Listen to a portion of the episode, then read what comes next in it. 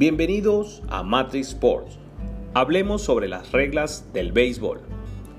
Básicamente se trata de un equipo de bateadores corredores que golpea o batea la bola o pelota de béisbol, de manera que esto les permita avanzar sobre las bases hasta completar una carrera, antes de que el equipo receptor tome la bola. Las reglas básicas del juego son relativamente sencillas, si bien hay algunas específicas para situaciones concretas. El equipo local comienza jugando a la defensiva. Si un bateador falla al golpear la pelota, se hace un strike. Si acumula tres strikes, queda fuera, out. Debe regresar a la banca, out y otro jugador batea. Con tres jugadores a la ofensiva out, acaba el turno ofensivo del equipo.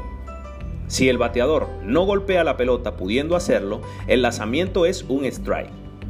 Si el bateador acumula cuatro bolas, puede pasar a primera base y convertirse en corredor.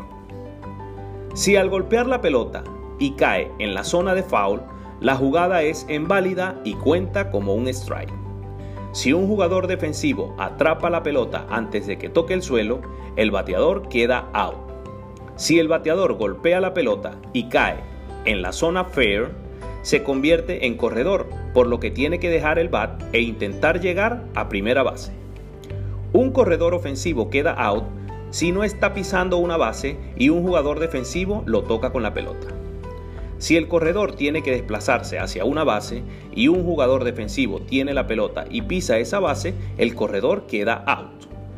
Si el bateador golpea la pelota y un jugador defensivo la atrapa antes de tocar el suelo, quedará out. Si el bateador golpea la pelota y ésta sale del campo por encima de la cerca que está al final del mismo en zona fair, se declara home run y este corredor podrá ir libremente por las tres almohadillas anotando una carrera.